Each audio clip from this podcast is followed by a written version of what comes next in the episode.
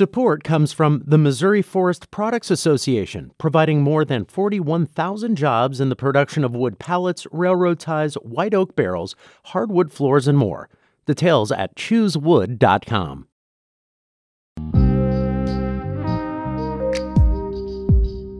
So she engineered a situation where he could be summoned late at night in the middle of a rainstorm in a, a subdivision in St. Louis County where he'd be alone.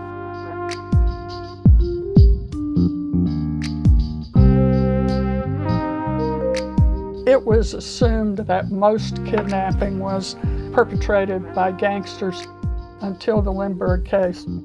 This really lifted the veil on the whole business that kidnapping had become.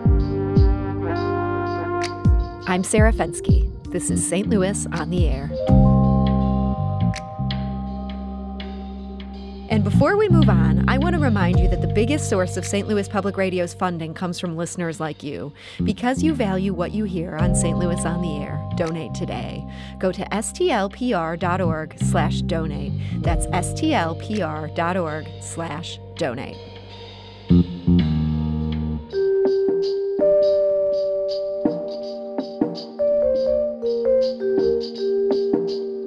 Wasn't just the Lindbergh baby. In the year 1932 alone, an estimated 3,000 Americans were held for ransom.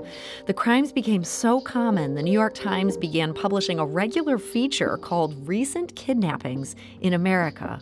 Wealthy families took out kidnap insurance, and St. Louis was labeled the kidnap capital of America. That's all from first time author Carolyn Cox's riveting new nonfiction book. It's called The Snatch Racket The Kidnapping Epidemic That Terrorized 1930s America. And Carolyn Cox joins us today to discuss it. Carolyn, welcome. Uh, hi, Sarah. Nice to be with you. So, Carolyn, I'm, I'm so excited that you can join us to talk about this book. There's such fascinating history in here. And you actually start this book with a kidnapping in 1931 St. Louis. The victim was Dr. D. Kelley. Who was he? Well, Dr. Kelley was um, a celebrated uh, ear, nose, and throat physician, probably the best in the region. Um, he was married to a very lovely woman whose uh, father was one of the original um, Standard Oil hmm. uh, uh, wealthy people. um, they were high society of every kind in St. Louis. They lived. Um, uh, they lived, uh, you know, among the high and mighty, no doubt about it. Um, and uh, they actually they lived in Portland Place, uh, which was a gated and guarded community. Um, so it was major, major news when a victim uh, like Dr. Kelley uh, could be snatched, and he was uh, held in captivity for eight days. So it was quite a, a long time for the family and the community to be uh, quite concerned, and um, it was a story all over the country. So, what made Dr. Kelley a target of kidnappers? Well, obviously, the fact that he was uh, prosperous and had access uh, not only to his own um, uh, serious earnings, but his wife's family fortune. That that you know they were written about in the newspapers. They were always uh, at society events, so it was easy to know that they were quite prosperous. Mm-hmm. Um, but the interesting thing is, to me at least, is that the individual who selected him uh, as a good target for kidnapping was uh, a, a, woman whose husband was a doctor. In fact, her husband was the chief of staff of the Barnes Hospital in St. Louis. And she figured out that Dr. Kelley was actually a great target because he went out on house calls at night. and so she engineered a situation where he could be summoned uh, late at night in the middle of a rainstorm in a, uh, a subdivision, uh, the Davis Place subdivision in St. Louis County, where he'd be alone. Hmm. And um, that was the way a lot of targets were actually kidnapped. They were uh, uh, found in places where they would be alone. Hmm.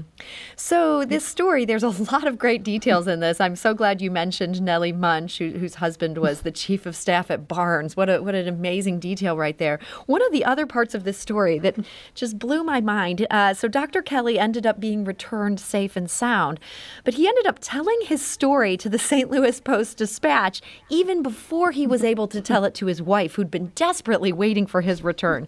How did that come about? Uh, well, that's a very interesting uh, tidbit of this case. But there was uh, a reporter, a crime reporter uh, for the St. Louis Post Dispatch named John Rogers.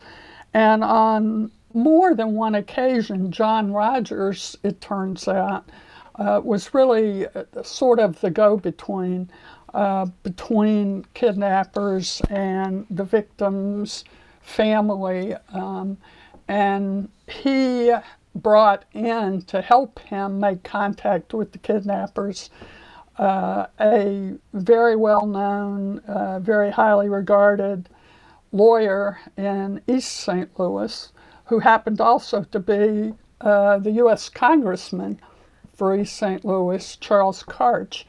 And Karch and Rogers together uh, with contacts that they had with organized crime were able to set up the release of Dr. Kelley. And in fact, John Rogers went and picked him up.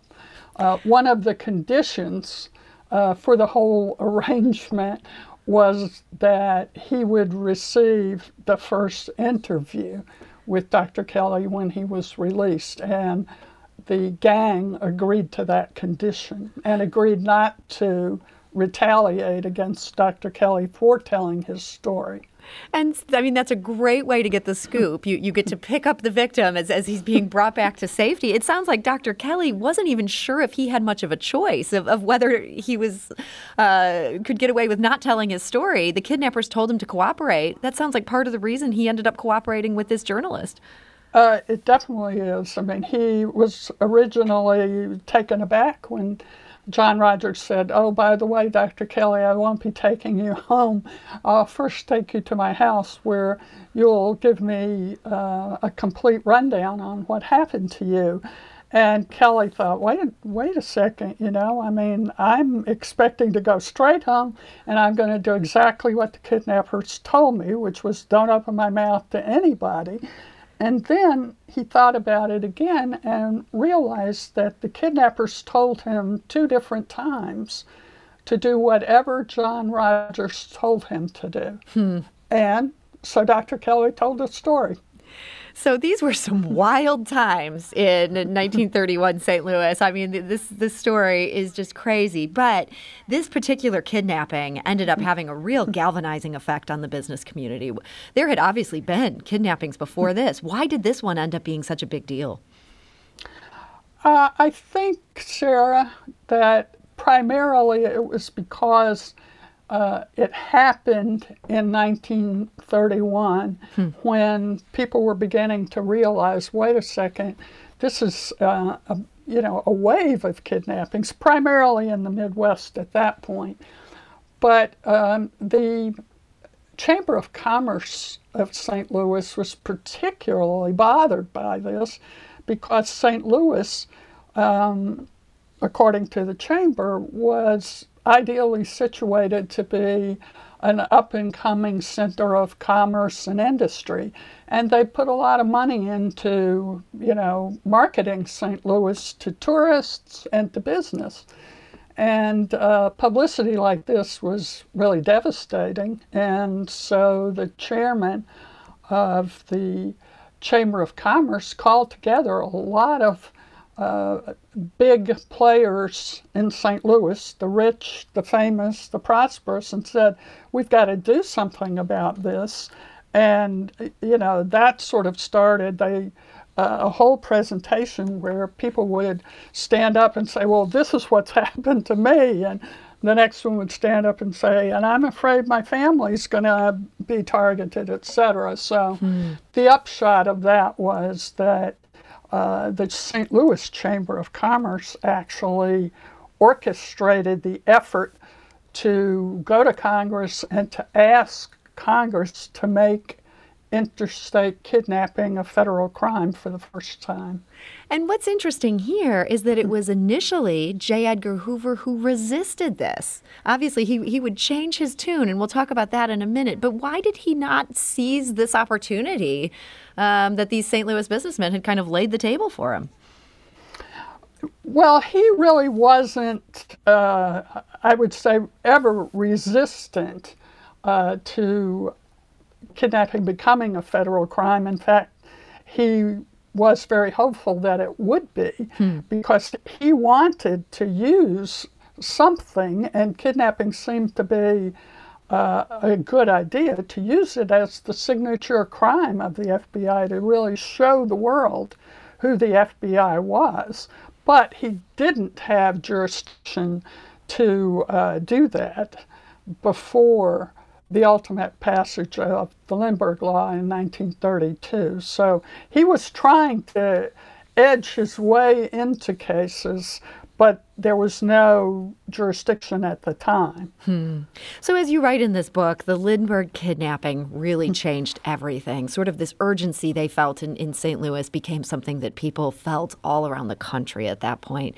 Tell us a bit about the impact that had. Uh, well, it publicized kidnapping as nothing before ever had.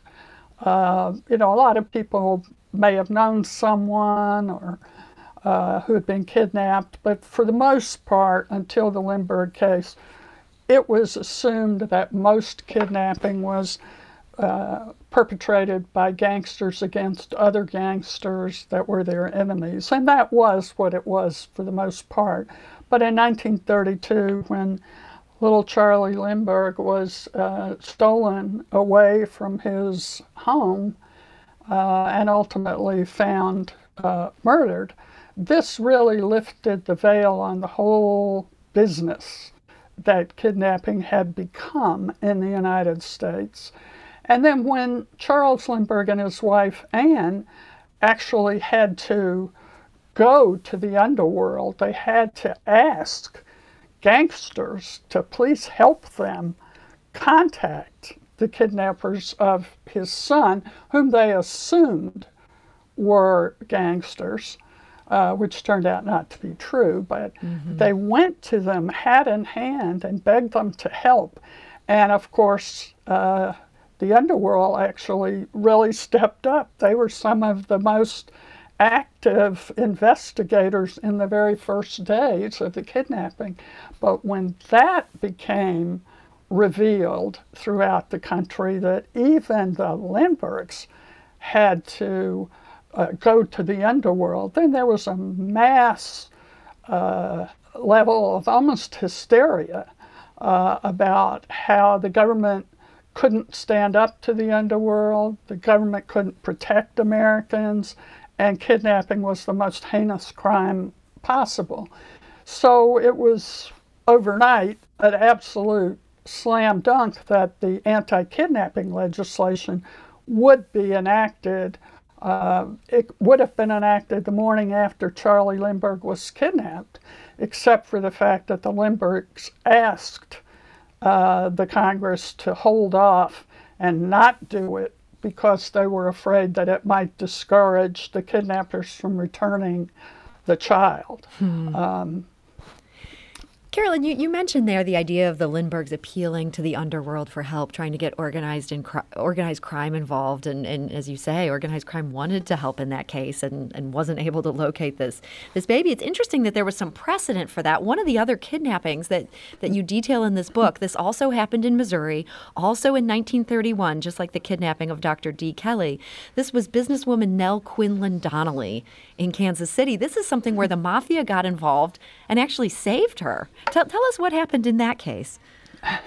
that's another one of my favorite cases. Actually, Nell Donnelly was um, 40 years old. She was a first-time mother of a 17-year-old, ba- uh, 17-week-old baby, uh, and she was being driven home one evening in December by her chauffeur. Uh, as they turned into the driveway of her home uh, in Kansas City the kidnappers just drove in right behind the car and blocked their exit. Uh, the gangsters, with their guns pulled, went and opened the doors of the car and they uh, crammed in beside uh, Nell and her chauffeur. They pulled a bag over her head, a cloth bag over her head. She was kicking and screaming. Um, ultimately, they drove her across the state line into Kansas, about 15 miles away from her home, and hid her along with her chauffeur um, in the basement with lights off. Um, and uh, her husband actually brought in their neighbor who uh, was uh, a senator of Missouri, Senator Jim Reed, very famous guy, ultimately ran for president, uh, for Democratic Party nomination for president several times. Mm. but uh, Jim Reed came in to kind of organize the rescue. And the first thing he did was call in the press and make a, a speech uh, to the kidnappers, whoever they were, saying uh, he was going to spend the rest of his life looking for uh, Donnelly, uh, yeah, Nell Donnelly, and she wasn't brought home unharmed uh, immediately, and they could have their ransom money. Um, but then, as soon as he finished doing that, he uh, picked up the telephone and called a man named Johnny Lazia, who was the head of the mafia in Kansas City, um, whose office, by the way, was in the Kansas City Police Department. and it's quite a good detail right there. yeah, I love that one. Uh, and Senator Reed, uh, who was um, a fixture in the Pendergast political machine, which explains why he knew Johnny Lazia and why Johnny Lazia picked up the phone. Uh, Senator Reed said, uh, she better be back in 24 hours, or I'm personally going on the radio to tell a lot of stuff that I happen to know, Johnny, about your criminal activity.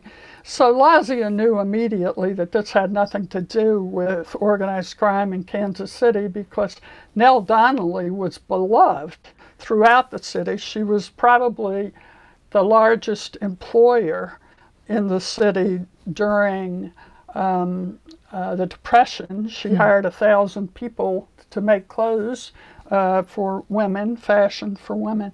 So Lazia immediately called in supposedly 25 carloads of criminals and armed gangsters and told them to uh, go out, canvass every underworld hangout in anywhere they could think of until they could find out where Nell Donnelly and her chauffeur were being held and to bring her home.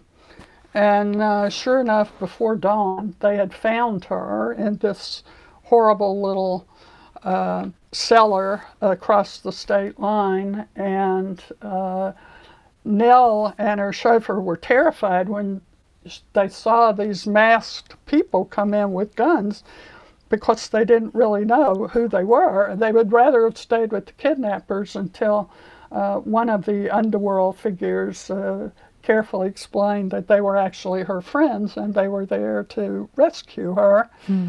And they did. Uh, she and the chauffeur were left on the side of the road a few miles away, and they called the Kansas City police chief to tell him where to get them. so there's a happy ending on that one. Um, obviously, that is not what happened in the case of the Lindbergh baby. I mean, people were on, on pins and needles uh, for weeks on that one, only for there to be the most tragic ending imaginable that it turned out the kidnappers had killed this baby. Um, and as you say, this this gave the feds the ammo they needed to take over kidnapping and get some laws passed that would put this firmly in their jurisdiction. Is that what it really took to wipe out this epidemic? Well, certainly uh, making interstate kidnapping a federal crime. Uh, by the way, it wasn't all kidnapping, just kidnapping that involved uh, transportation of the victim across a state line.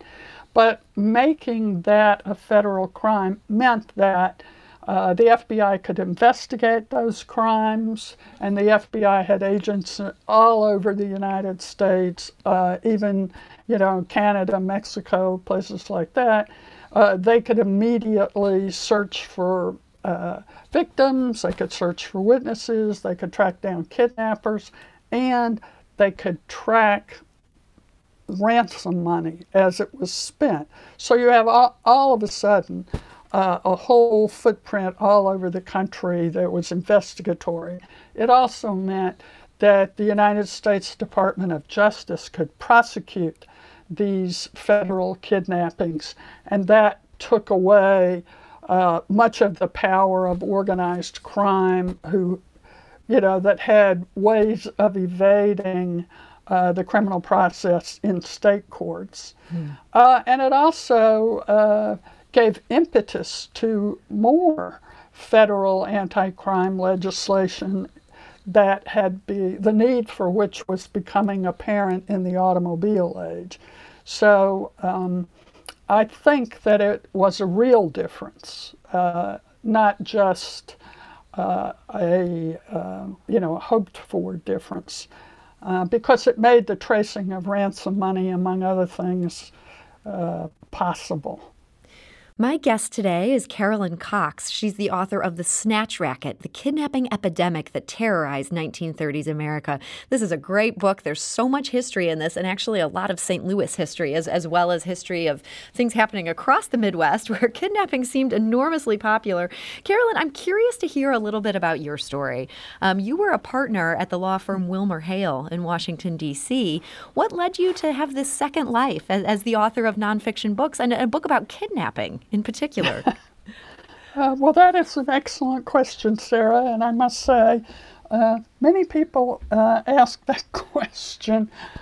Um, I kind of always wanted to see what it, would be like to uh, write a book. I like to read books. Um, I live only about 15 miles away from uh, the National Archives and Record Administration here in the Washington area, and so I knew I had at my disposal unbelievable treasure of, uh, of archival material. And for some reason, uh, pretty much all my life, I've been fascinated by kidnapping. I hmm. mean, what would make a kidnapper do something like this? Uh, why would somebody become a victim? All that sort of stuff interested me.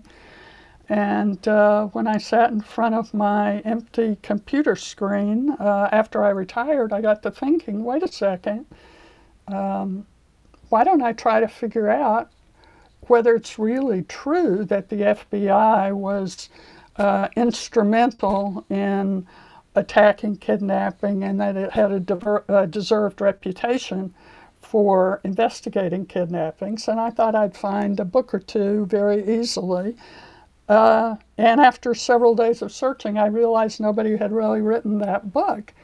And it was something that I really wanted to know about. Mm-hmm. So one thing led to another. So you dug deeply into these cases that they investigated, and, and some of the things that you um, you came up with that, that are now in this book is how in the process of stopping kidnapping or arresting kidnappers, the FBI took some real shortcuts as far as civil liberties are concerned. You know, I'm thinking about how. Um, uh, in one case, they knowingly tried the wrong gang for a kidnapping and they didn't share this exculpatory evidence. Were you surprised by some of these things you found in the files that, frankly, don't make the FBI look so good? Uh, yes and no. Uh, I definitely was startled when I would be flipping through uh, these old files, and I would see uh, wet ink notes by J. Edgar Hoover, sometimes red, and I knew not to pass that one over, sometimes blue ink. Um, I was always startled when I found out that they deliberately evaded some restriction. Wiretapping was a particular problem at this time. The FBI had one uh, justification after another for wiretapping, even when they uh, were forbidden to do it. Hmm. Um, and the incident that you mentioned still troubles me. Um, but I think uh, there are different ways to try to explain that to ourselves. Uh, I think the most benign way to explain it is that Hoover and his special agents and prosecutors all felt very personally and deeply that kidnapping was one of the most horrid crimes ever, and that getting the victim home to uh, his or her family was uh, their sacred duty. Uh, beyond that, I think that the FBI did get into some bad habits that have been well documented in many other uh, books and investigations, and this was no exception. Hmm. Well, Carolyn Cox, it is such a good book. I just want to congratulate you on going out there writing your first book that is absolutely a page turner. Um, and I want to thank you so much for joining us today to talk about it. Well, thank you so much, Sarah. It's been a pleasure. And Carolyn's book is The Snatch Racket, the kidnapping epidemic that terrorized 1930s America. I do have a quick programming note. Our guest on tomorrow's show is an infectious disease physician at SLU's Center for Vaccine Development. We're taking any and all vaccine questions. Email yours to talk at stlpublicradio.org or leave us a voicemail at 314 516 6397. Again, that's 314 516 6397. This is St. Louis on the Air on St. Louis Public Radio, 90.7 KWMU. Do you find yourself regularly listening to episodes of St. Louis on the Air? Suggest us to a friend you think might enjoy our conversations and leave us a review and rating on Apple Podcasts on the App Store. It's the simplest way to help people discover our show. Thank you. St. Louis Public Radio is a member supported service of the University of Missouri St. Louis.